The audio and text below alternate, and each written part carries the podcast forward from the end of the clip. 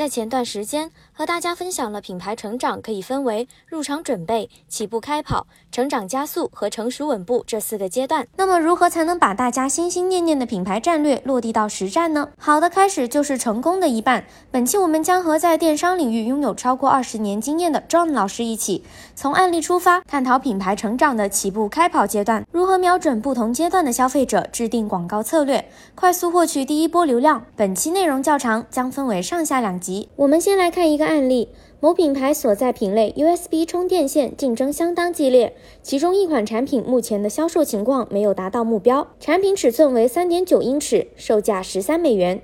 郑老师提到，面对暂时的销量未达标，我们可以从销售和广告策略两方面进行分析调整。该产品目前的运输方式是将所有中文说明书和零售包装发送到 FBA，这样会大大增加了物流成本。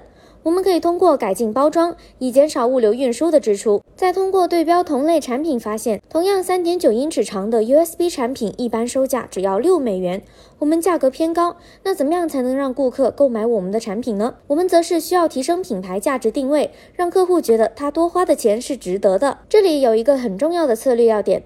我们要从客户出发，告诉客户什么最适合他们，再利用客户评论传递产品信息，最后从客户的视角思考选择你的产品的原因。这是三个基本的原则。对于品牌建设起步开跑阶段的卖家来说，了解不同阶段的用户价值，可以帮助建立品牌意识，同时落实不同的广告策略。用户价值大部分都与点击率、转化率和客单价相关。我们可以将用户划分为。观看、点击、加入购物车与购买这三个阶段，其中对于观看阶段的用户，我们的关键指标就是壮大展示量；而点击阶段则是让用户尽可能的了解我们的品牌和产品。在加入购物车和购买阶段，我们需要向用户强调品牌价值，不同于简单粗暴的降价，只能影响强调价值的用户。品牌建设可以影响不同阶段的用户，提升这些关键指标，实现价值最大化。因此，我们可以将前面提到的案例做一个定位调整，把普通的 USB 充电线升级为 PS5 USB Type C 的充电线。